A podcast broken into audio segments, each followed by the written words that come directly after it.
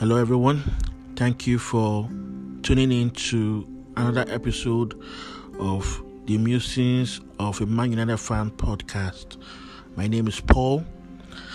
On today's show, I'll be talking about the news reports making the round suggesting that Ole is currently safe in his job. He will not be getting sacked anytime soon.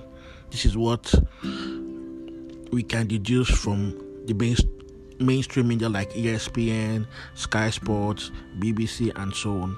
So, I'll be sharing my thoughts on this disappointing news after this timeout. Don't go anywhere.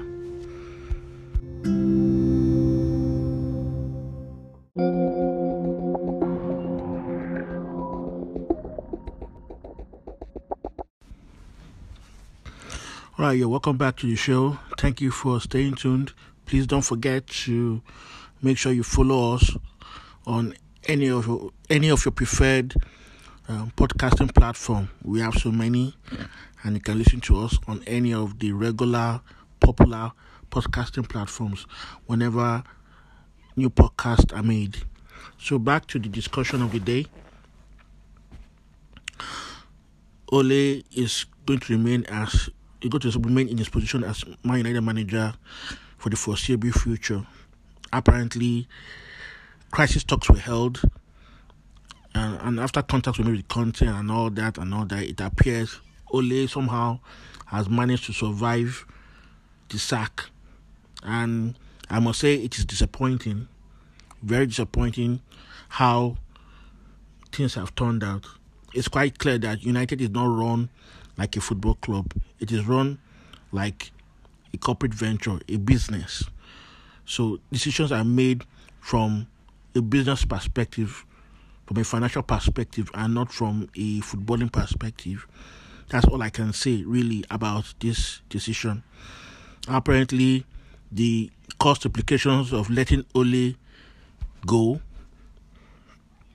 and the severance package that it would cost and having to sign a new manager and pay him a fresh salary you know all for these are all these are financial implications.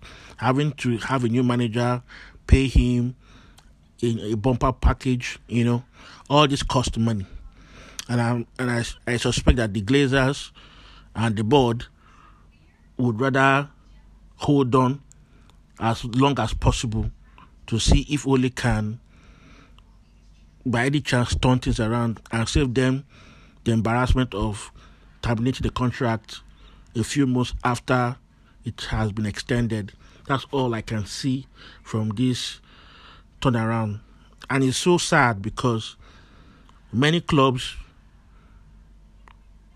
don't tolerate failure the way we do in Manchester United. Watford were not in the bottom three, yet they got rid of Xisco Munoz.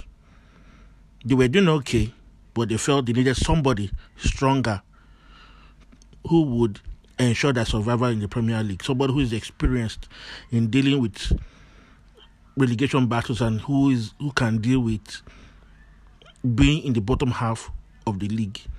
Somebody who can actually do things with some decent, half decent players. And they got Ranieri. I'm not saying that we should act like Watford because Watford frequently discharges its managers, but I am saying we should act like a proper club.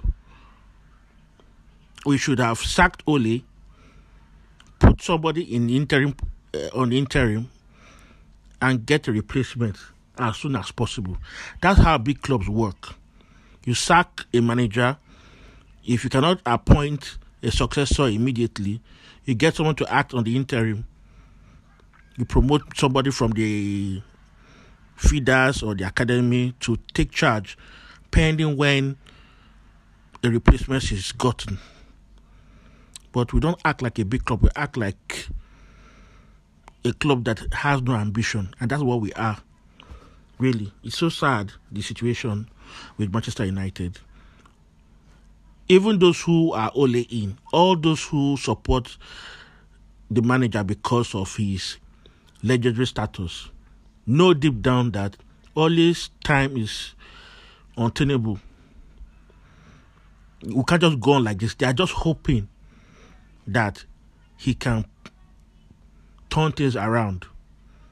But the reality is, you can't give what you don't have. That is a fact of life. Ole who cannot organize a Boy Scouts, will not suddenly become a young club overnight. It's not possible. He does not have what it takes to manage a club of this stature. If you watch that game again, if you watch the analysis by others of how Man United approached that game, you would know that Ole and his coaching staff don't have a clue what they're doing in the training ground. Really. If you if once you see the camera that when you see the camera shots showing you how they Ronaldo, DJ, and all these players act when we consider it speaks volumes. We don't know what they said to each other, but their countenance speaks volumes. But we don't understand. We don't. Some people don't get it. And people like Wayne Barton on Twitter is saying that um, people are giddy or excited that Ole could have lost his job. And I, you can't control how people feel. People, yes, people may be excited and happy to the point of being dis- disrespectful that Ole might be sacked, but who gives a damn? What the why sh- you don't demand you don't demand that people respect Ole. You can't demand that from people. Ole by his actions, Ole by his behavior, has tainted his legacy to such extent that people are willing or are, are being giddy with the prospect of him getting the sack. That is the reality.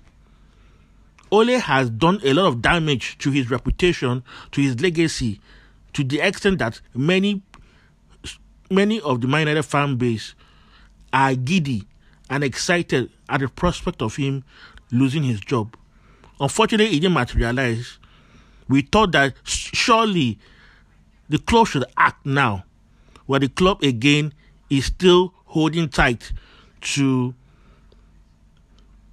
the past. Let me put it that way. Holding on to myths, a myth about the United Way, or holding on to bullshit, really. We are holding on to the past. We need to adapt and wake up and smell the coffee. We don't have to keep on a tradition. We, st- we shouldn't we shouldn't live our lives in the shadow of Sir Alex. Sir Alex left the club in 2013. This is 2021. Eight years. When are we going to get it into our heads that all these managers cannot are not Sir Alex. I cannot do or repeat what Sir Alex did. We need to be adaptable.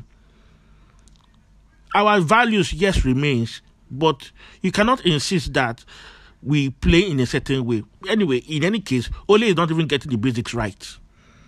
Let's also even leave the DNA crap, the United Way crap, culture reset crap, all those stupid narratives that are being pushed. Let us put that aside. Ole is not even getting the basics right. The basics of football, marking, pressing, retaining your shape, getting organized, everything is sorely lacking. The fundamentals of the game, everything is lacking in that squad, in the way they play. We've just, we've just been too blinded by some of the victories we've had. Now it's becoming crystal clear. One point from four games. I've lost count on the number of goals we've conceded. I won't even go there. But these facts, these stats, show that Ole does not know what he's doing. And this is not just a blip. This is an underlying problem that hasn't been exploited, but has been exposed now because United used to sit deep in the past and depend on counter attacking football. Ronaldo's emergence has exposed Ole for what he is. And he has no choice now. He either benches Ronaldo, start Cavani, re- revert to type of that season and hope that the players will gel. Because I don't see what the point is. You brought Jadon Sancho, you won't play him. 70 quid. We purchased it for three years.